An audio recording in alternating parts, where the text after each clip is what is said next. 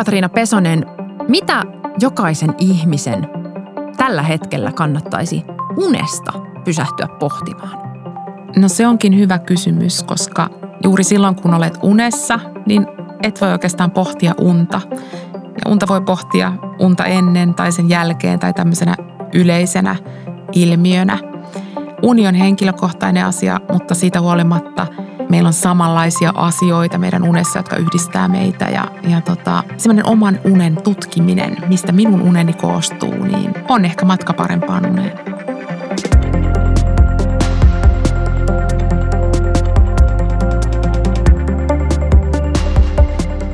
Kuuntelet Helsingin yliopiston Utelias mieli-podcastia, joka puhuu tieteestä tunteella. Tässä podcastissa tutkija saa puhua juuri siitä, mikä nyt on kiinnostavaa ja tärkeää. Vieraana on tänään unitutkija ja Sleep and Mind tutkimusryhmän johtaja Anu-Katriina Pesonen Helsingin yliopistosta. Terve! Terve! Mä oon Reetta Rönkä, tämän podcastin juontaja.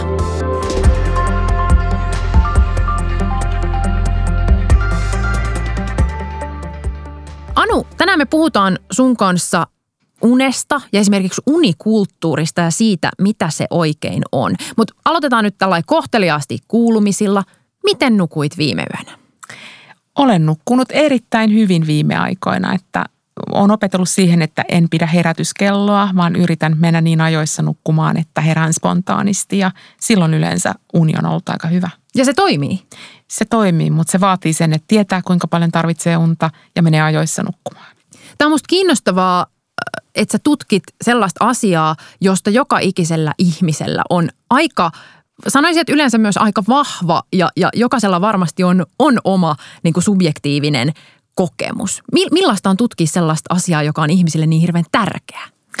No jännittävää ja jännittävää just mun mielestä unessa on se paradoksaalisuus, että todella, että me voidaan keksiä ikään kuin kömpelöitä tapoja lähestyä unta, mutta jollain tavalla se unen monimutkainen ydin, niin kuin syvä olemus on jollain tavalla arvotus parhaillekin tutkijoille. Ja se tekee siitä mielenkiintoista. Se on vähän niin kuin sellainen musta aukko tai mustaa ainetta, jota yritetään nyhtää vähän eri kulmista auki. Tässä podcastissa tutkijat saavat valita keskustelun aiheen ja teeman. Anu, sä haluat tänään puhua unikulttuurista.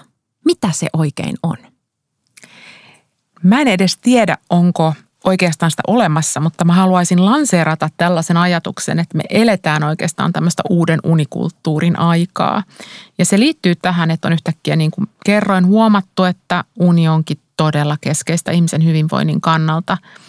Ja uni ei olekaan ehkä ihan niin yksilöllinen tapahtuma, että se on jokaisen itsensä hallussa ja vain henkilökohtainen asia.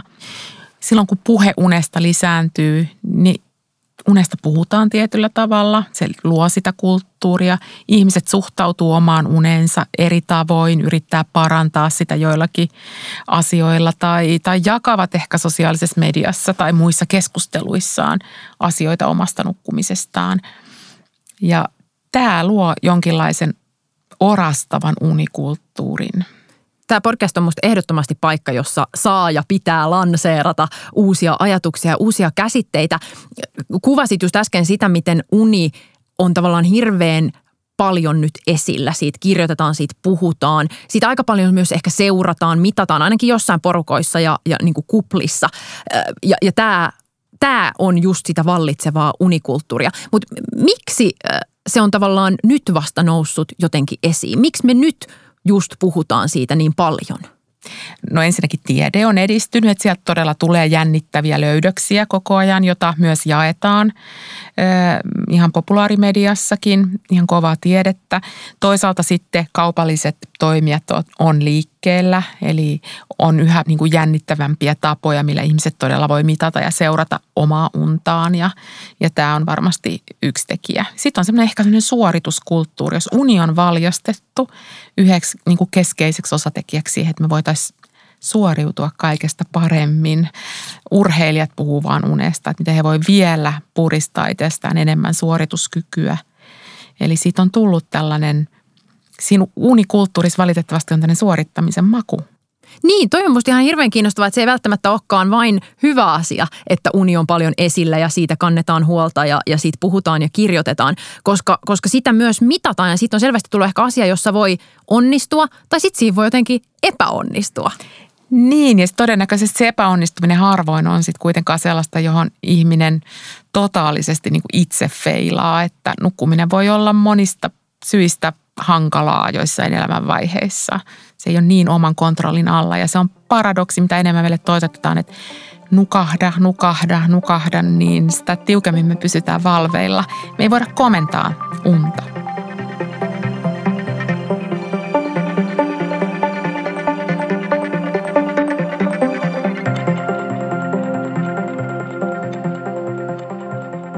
Uni on kuitenkin asia, jolla on ihan hirveästi väliä, niin kuin äsken sanoit. Mihin kaikkeen uni oikeastaan vaikuttaa? Miksi on ihmisen elämässä niin tärkeä asia?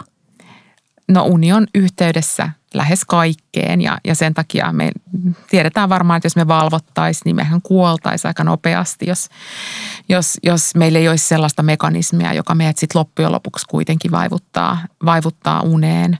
Se varmasti se tunne kun sä aamulla heräät, että miten se päivä lähtee ja mitä sä siinä päivän aikana saat aikaiseksi, niin se määrittyy pitkälti sen mukaan, mitä edellisenä yönä on tapahtunut. Mistä se semmoinen niin uni oikeastaan koostuu? Sä oot puhunut esimerkiksi unen rakenteesta. Mitä kaikkea siihen rakenteeseen kuuluu? No unen rakenteella viitataan juuri eri univaiheisiin ja siihen, miten nämä unisyklit, jossa nämä vaiheet toistuu, niin seuraavat toisiaan. Ja varmasti moni on kuullut, että viime aikoina on todella paljon puhuttu tästä syvästä unesta, kuinka tärkeää syvä uni on. Ihmiset ostaa painopeittoja ja keinuttaa itsensä uneen saadakseen lisää syvää unta. Ja sitten mittaavat erilaisilla laitteilla, että kuinka paljon tuli syvää unta. Sitten uni koostuu myös kevyemmästä unesta, mutta se ei ole yhtään sen vähäpätöisempää. Tämä on tämmöinen populaari myytti, että vain syvä uni ratkaisee. Se on toki palauttavaa, mutta, mutta kevyessä unessa tapahtuu myös monia hyödyllisiä asioita. Ja sitten on REM-uni, joka on sitä vilkeunta, jolla me todennäköisimmin nähdään unta, mutta oikeastaan me voidaan kyllä nähdä unta muissakin univaiheissa. Ja mitä kaikkea siellä meidän kehossa aivoissa tapahtuu silloin, kun me nukutaan? Viime aikoina on puhuttu esimerkiksi tästä lymfaattisesta kierrosta ja systeemistä, eli siitä, että miten aivot huuhtoutuu silloin, kun ne on syvimmässä lepotilassa. Ja sieltä poistuu ylimääräisiä proteiinipätkiä, jotka sitten muuten muodostaisivat sinne plakkeja, jotka voisivat olla esimerkiksi näihin dementiaprosesseihin yhteydessä. Ö, mutta kaikista tärkein asia mun tutkimuksen näkökulmasta on ehkä se, että, että hermosoluyhteydet – niitä tulee lisää ja niitä karsiutuu. Eli union aivoissa tämmöinen plastinen, muovautuva tila, jossa ne aivot ei ole enää samassa asennossa, kun me herätään suhteessa siihen, kun me mentiin nukkumaan. Niin, eli aivot ihan aidosti muuttuvat unen aikana. Tämä on se pointti. Ne nimenomaan muuttuu. Puhutaan unen ja tunteiden yhteydestä kohta lisää, mutta minua kiinnostaa se, että kun uni on niin hirveän yksilöllinen asia ja, ja kaikilla tosiaan on siitä aika vahva ö, omakohtainen kokemus, niin, niin miten voi olla, että kokemus ei kuitenkaan aina vastaa todellisuutta. Siis että ihmisillä saattaa olla sellainen fiilis, että he vaikka nukkuu huonosti tai, tai he, he, on, he on nukkunut koko yön kuin tukki ja silti vaikka tutkimuksissa voi käydä ilmi, että itse asiassa on heräillyt paljon tai että he onkin nukkunut paljon paremmin kuin mitä se heidän kokemus kertoo. Tämä on tosi mielenkiintoista ja suuri osa niistä, jotka kokee unettomuutta, väittävät esimerkiksi, että he nukkuvat todella vähän, että he ovat valvoneet melkein koko yön. Ja tämä on niin kuin toistuva löydös, että he eivät kuitenkaan ole valvoneet, vaan he ovat jonkinlaisessa unessa olleet. Se unen ja valveen raja on todella herkkä niin tämäkin on kiinnostavaa, että, että se tavallaan arkielämän kokemus itse asiassa unesta ja vaikka valveilla olon rajasta voi olla myös erilainen, mitä se on niin kuin tieteellisessä tutkimuksessa ja, ja, ja niin kuin siinä kontekstissa. En mä halua asettaa näitä mitenkään niin kuin vastakkain, mutta tavallaan mitä tässä pitäisi sitten sillä kuunnella? Kokemusta vai esimerkiksi mittaustuloksia? No riippuu vähän millä mittaa. Jos mittaa rannekkeella tai sormuksella unta, niin täytyy muistaa, että me mitataan silloin aina liikettä. Eihän se mittaa oikeasti unta – ja ihminen voi liikkua unissaan tai olla paikallaan, kun hän on valveilla. Et siinä on aika paljon virhelähdettä. Uni-EEG, joka mittaa sitä aivojen sähköistä aktiviteettia, osuu tarkemmin siihen, mikä on unta, mutta sekään ei ole ihan sataprosenttinen. Esimerkiksi jos ihminen on kovin stressaantunut, meillä on just sellainen tutkimus tulossa ulos. Me mitattiin tavallaan aivojen sähköistä aktiviteettia ja nähtiin, että sinne unen sekaan tulee valvetaajuuksia. Et vaikka se on unta, se aivojen sähköinen aktiviteetti, niin siellä seassa on sellaisia taajuuksia aivo, aivotoiminnassa, jotka on valveille tyypillisiä. Uni ei välttämättä ole puhdasta unta. Siis tämä on musta niin hurjaa, koska kun mä valmistelin tätä jaksoa, niin mulla jotenkin koko ajan vaan vahvistui ja vahvistui se ajatus siitä, että uni on niin kuin aikamoinen herkkis. Että tavallaan mitä ikinä pientä elämässä tekeekään, niin, niin siihen uneen voi vaikuttaa ja että erityisesti sen voi jotenkin vähän niin kuin pelästyttää pois tai karkottaa kauemmaksi tai tehdä niin kuin vieläkin enemmän vaikeasti tavoiteltavaksi. Ja, ja teidän tutkimuksessa on, on, tai teidän tutkimusryhmässä on tutkittu just unien ja tunteiden vaikutusta toisiinsa. Onko tosiaan niin, että kaikenlaiset tunteet voivat vaikuttaa uneen? On niin kuin jännittäviä hypoteeseja tällä hetkellä siitä, että, että ihmiset uudelleen esimerkiksi käsittelee jotain tunnetta silloin, kun on remunessa. Ja ikään kuin sillä unella voi olla parantava vaikutus ahdistukseen tai, tai stressiin, että se jollain tavalla se semmoinen prosessointi voi jatkua läpi yön ja tulos voi olla se, että aamulla on parempi olo. Sua kiinnostaa tällä hetkellä myös ahdistusprosessit. Siis uni ja ahdistushan tuntuu niin kuin ajatuksena aika jotenkin inhottavalta yhdistelmältä. Mikä siinä on kiinnostavaa? No siinä on ehkä kiinnostavaa se, että jos on ahdistusta, joka on ehkä semmoinen stressin äärimuoto, niin yleensä se vaikuttaa uneen ja, ja ahdistus ja unettomuus liittyvät yleensä toisiinsa. Ja toisaalta sitten ahdistus on myös tunne, joka voimakkaimmin ehkä sitten muuttuu yön aikana ja meitä kiinnostaa nimenomaan, että voisiko unta ymmärtää paremmin tästä näkökulmasta, että, että milloin ahdistus lievenee yön aikana ja, ja milloin se ei kenties lievene ja voidaanko unta valjastaa tämmöiseksi ikään kuin ahdistuksen voittajaksi. Niin, eli voisi ajatella, että unta voisi käyttää jopa jonkinlaisena parantavana tekijänä vaikka ahdistukseen. Itsekin niin kuin ahdistuneena ihmisenä äh, tavallaan mielellään ottaisin kaikki keinot käyttöön ja avun vastaan siinä. Mutta toimiiko tämä oikeasti ihan niin, että et, et kunhan menee nukkumaan, niin, niin ahdistus voi kadota? Onko tässä tavallaan äh, tällaiseksi uniterapiaksi? No sitä tutkitaan monessakin unilaboratoriossa tällä hetkellä maailmalla ja idea on se, että uni edistää yleensä oppimista. Eli jos illalla luet tai haluat oppia jotain ja sitten menet nukkumaan, niin todennäköisesti osaat aamulla paremmin. Tai soitat pienokappaleen illalla, niin aamulla osaat sen paremmin kuin mitä nukkumaan mennessä osasit. Mutta unessa tapahtuu myös poisoppimista ja tämä on niin kuin se mielenkiintoinen asia tunteiden näkökulmasta. Esimerkiksi jos joku asia pelottaa sua – ja sä näet siitä intensiivisesti unta, niin voi käydä niin, että sä ikään kuin siedätyt sille sun pelolle ja aamulla kun sä heräät, niin se pelottaa tai ahdistaa sua vähemmän. Ja näitä prosesseja on yritetty myös kokeellisesti manipuloida siten, että se, se on niin kohdennettu uudelleen kelaus, että yritetään unessa saada ihminen kelaamaan uudestaan jotain, mitä hän esimerkiksi pelkää. Miten toi voidaan tehdä? No se onkin mielenkiintoista. Se voidaan tehdä ehdollistetuilla ärsykkeillä, eli Esimerkiksi jos kysymys olisi hämähäkkipelosta, niin katsot illalla hämähäkin kuvia ja siihen yhdistetään joku haju tai ääniärsyke. Ja sitten yöllä kun sä nukut, niin siellä taustalla tulee tätä piipitystä tai tuoksua, jolloin sun hermoverkot nappaa, että haa, tämä liittyy tähän muistoon ja lähtee ikään kuin pyörittää niitä hermoverkkoja uudestaan siis lopputulos tässä, se mitä tässä tavoitellaan, sehän kuulostaa ihanalta, mutta kyllähän tuo niin kuin tapa kuulostaa ihan sairaan niin kuin kauhealta ja jopa pelottavalta. Siis, että mun pitäisi iltaisin katsella vaikka videoita asioista, jotka mua pelottaa ja sitten mun unen aikana mut yritettäisiin saada niin kuin totutettua siihen. Näin, niin kuin siedätyshoito yön aikana. Mutta hei, me ei olla vielä täällä, että me voitaisiin sanoa, että tämä toimii, joten älä ryhdy tekemään sitä vielä. Se lop, mahdollinen lopputulos on, että sä pelkäät aamulla jopa enemmän, joten tämä on vielä vähän säät, säätämistä tarvitaan. Tuo on musta hyvä varoitus, että älä kokeile tätä kotona. Älä. T- tätä saa kokeilla vaan niin kuin valvotuissa tutkimusolosuhteissa, jossa tiedetään, miten tämä asia tehdään ja mie- Ja tiedetään, tehdään miten... turvallisesti niin kuin ihan kivoilla ärsykkeillä, jotka ei oikeasti ihmisiä sitten traumatisoi. Just näin.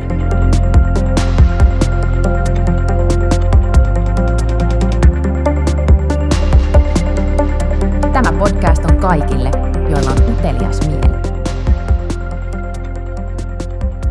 Sanoit ja toit esiin tänne tosiaan niin uni on tärkeä oppimisen sekä sen niin kuin poisoppimisen kannalta. Pitäisikö sun mielestä opiskelijoilla kuulua esimerkiksi opetussuunnitelmaan nukkumista, jos ja kun tiedetään sen tehostavan sitä oppimista? Ehdottomasti. Mun mielestä jokaisen pitäisi kokeellisesti yrittää muuttaa nukkumistaan tai tehdä jotain muutoksia, katsoa mitä siitä seuraa ja ikään kuin suhtautua uteliaasti siihen omaan uneen. Että se on niin oma pääomaa ja oma ihana asia.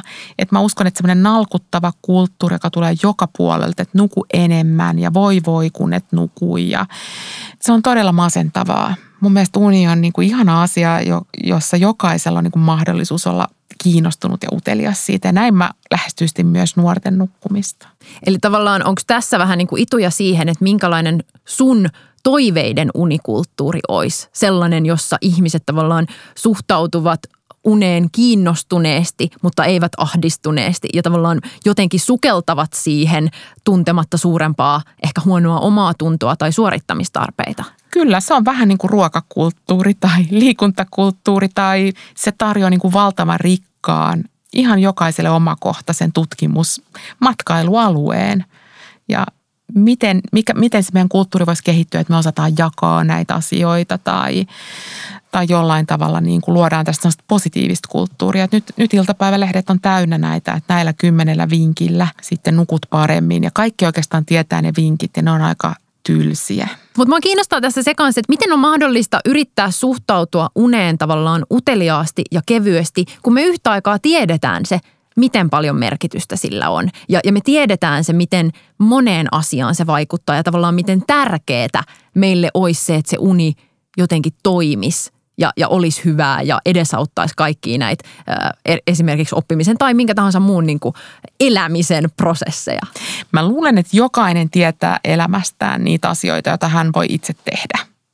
Että kukaan ei ole niin kuin täydellinen oikeastaan tässä. Ja jokainen itse asiassa vähän niin kuin tarkkailemalla itseä tietää niitä asioita, mitä pitää tehdä. Et ehkä sen kännykän voi jättää kahden metrin päähän sängystä. Mutta kukaan ei voi elää koko ajan täydellisesti. Ja unessa on se, jos kerran onnistuu saavuttamaan täydellisen unen ja rytmin, niin seuraavalla viikolla sun pitää taas aloittaa alusta. Eli tämä, ei ole mikään sellainen, jonka saa kerralla kuntoon.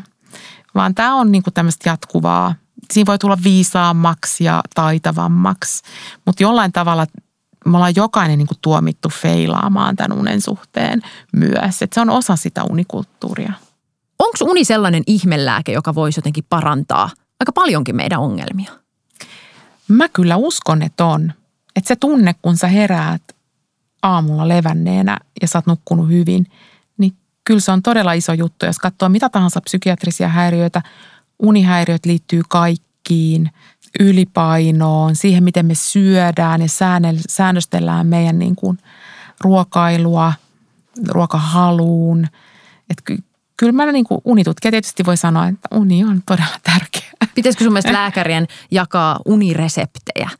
Siinähän se onkin, että mä luulen, että meissä jokaisessa on myös sitä viisautta, että me osataan itse tehdä paljon, että tarvitaanko tähän nyt sitä lääkäriäkään niin kauheasti ihmiskunta on niin kuin elellyt ja, ja samaan aikaan nukkunut tällä pallolla aika pitkään. Ja, ja unen historia on niin kuin yhtä pitkä kuin, kuin ihmisen historia. Mitä sellaista on, mitä me ei unesta kuitenkaan niin kuin vielä tiedetä? Varmasti erilaiset, ja nämä ei ole mun tutkimuksen keskiössä, erilaiset ihan molekulaaritason mekanismit, että mitä unessa tapahtuu. Niitä ei tiedetä. Tiedetään aika vähän myös siitä vielä kuitenkin, miten nämä oppimis- ja poisoppimisprosessit tapahtuu. Ihmiset ei tai tutkijatkaan ei vielä osaa vastata siihen, miksi meillä on eri univaiheita ja miksi ne seuraa toisiaan niin kuin ne seuraa. Ihan tämmöisiä peruskysymyksiä unesta ei tunneta. Et, et oikeastaan me tällä hetkellä tiedetään se, että kuinka tärkeää uni on. Joku tutkija on on joskus hienosti viitannut ylipäätään tutkimuksen tekemiseen sillä tavalla, että se on sellaista, että taskulampulla yritetään vähän niin kuin sohia johonkin pimeään ja aina niin kuin saadaan hetkeksi tavallaan joku – yksittäinen pieni alue valoon, mutta et, et tutkim, tutkimuksen tekeminen olisi niinku juuri sellaista. Mulla jotenkin tämä ajatus tuli mulle mieleen, kun mä kuuntelen, miten sä puhut unesta ja, ja siitä, että et ikään kuin niinku koko ajan parhaansa yrittää, että näkisi edes jotain siitä, mutta se on sellainen yksi iso mystinen kokonaisuus ja ehkä semmoinen niinku ajatus, että aina siitä voi nähdä silti vain osa sen aina voi nähdä vain osa sen ja yksi tutkija voi nähdä pienen osa sen, ja, mutta se idea on, että niitä taskulampuja on siellä tuhansittain sama, samaa kohdetta valaisemassa ja, ja tota, se tarkoittaa sitä kansainvälistä tutkimusyhteistyötä ja unitutkimusyhteisöjä ja verkostoja ja, ja sitä, että sitä tietoa tuotetaan paralleelisti ympäri maailmaa ja ihmiset on kiinnostunut sama, samanlaisista asioista, niin kyllä se sieltä valottuu ja on valottunut jo huomattavasti. Mikä unitutkimuksen kentällä on sellainen seuraava mysteeri, joka sua erityisesti kiinnostaa tai johon sä haluaisit sun tutkimuksessa paneutua seuraavaksi? No kyllä edelleen tässä on paljon tutkimusta tässä unia tunteet. Se on oikeastaan aika uusi tutkimusalue ja uni ja stressi ja ylipäätänsä se, miten, mitä ihminen itse voi tehdä unensa parantamiseksi ja, ja uni tämmöisenä niin kuin säätelytekijänä, oman stressin säätelytekijänä, niin kyllä siellä mun elämäksi riittää. Mun ei tarvitse hirveästi tässä enää keksiä.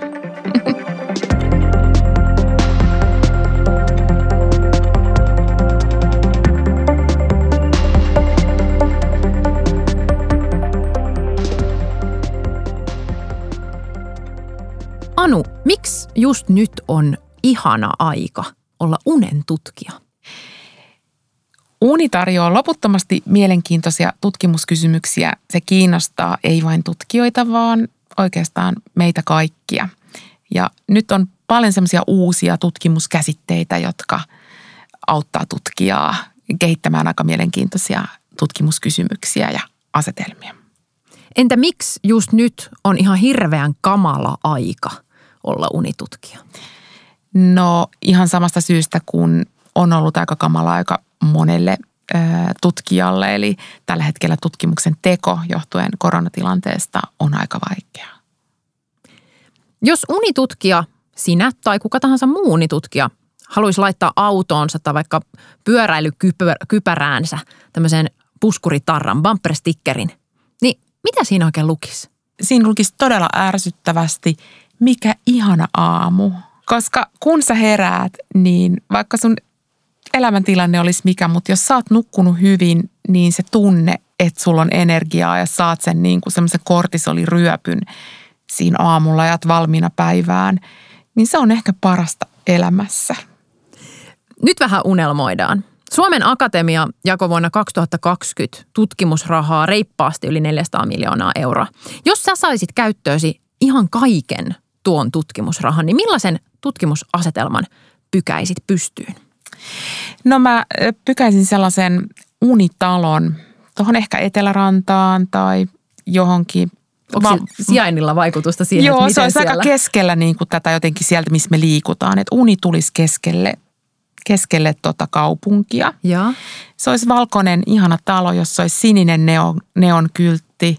Sen nimi olisi Unipankki. Sinne voisi ihmiset tulla sisään, antaa unensa tieteelle ja lähteä aamulla siitä sitten vaikka torikahville. Kenen elävän tai kuolleen tutkijan kanssa sä menisit kaljalle? Kuule, tutkijat voi olla aika tylsiä. Valitsisin taiteilijan, jos sulle sopii. Sopii. Mun taustaan itse asiassa mä oon valmistunut myös joskus taiteilijaksi aikaisemmassa elämässäni ja valitsisin vanhan opettajani Outi Heiskasen – menisin kaljalle ja, ja juttelisin siitä, miten unen logiikka tulee taiteeseen läsnä olevaksi. Se on musta todella mielenkiintoista, että miten taiteilijat hallitsee unen logiikan. No se on tosi kiinnostavaa. Onko sinulla tästä jotain niin kuin orastavaa ajatusta? Olisiko taiteilijat jonkinlainen tavallaan erityinen ryhmä, kun mietitään unen logiikkaa ja sen hallitsemista? Joo, mä luulen, että, että nimenomaan taiteilijat hallitsee sen. Tietysti voi olla ihan minkä taiteen alan tahansa edustaja, elokuvataiteilija tai elokuvissahan on todella paljon unilogiikkaa. Öö, Mutta musta olisi mielenkiintoista keskustella siitä unitutkijana taiteilijan kanssa ja, ja Outin valitsisin siksi, koska tietäisin, että Outi osaisi siitä loistavasti keskustella. Jos mä haluaisin nyt olla trendin aallonharjalla unitutkimuksen piireissä, niin mikä olisi semmoinen muotisana tai, tai joku hypetetty termi, jota nyt paljon käytetään tai joka laitetaan kaikkiin rahoitushakemuksiin, että, että tota, rahaa tulisi? Glymfaattinen järjestelmä. Glymfaattinen järjestelmä. Se nyt on jotain, mitä tapahtuu unen aikana, eli tämä, tämä aivopesukierto. Berkeleyn yliopistossa on sellainen perinne, että nobelistit saa yliopistolta oman parkkipaikan. Jos sä joskus voittaisit Nobelin, niin mitä sä toivoisit Helsingin yliopistolta? Joo, mä toivoisin tämmöistä unitutkimusohjelmaa. Mä toivoisin, että uni tämmöisenä keskeisenä ihmisyyteen liittyvänä asiana niin sidottaisiin vielä monitieteisemmin taloustieteisiin ja yhteiskuntatieteisiin ja ikään kuin annettaisiin unelle mahdollisuus tämmöiseen laaja-alaiseen näkemykselliseen tieteentekoon toi kuulostaa musta kivalta, mutta eikö sä toivoisi mitään niin kuin prameeta, niin kuin vaikka patsasta tai jotain kunnia-ovea yliopistoon sinulle, nobelistille. Mutta hei, semmoista niin kuin suhun liittyvää, vähän narsistista. Mulla on se unipankki jo siinä Etelärannassa. Totta. Se voisi tietysti laittaa siihen päärakennuksen kylkeenkin. Anu Pesonen, kiitos kun olit mukana Utelias Mieli podcastissa. Kiitos paljon.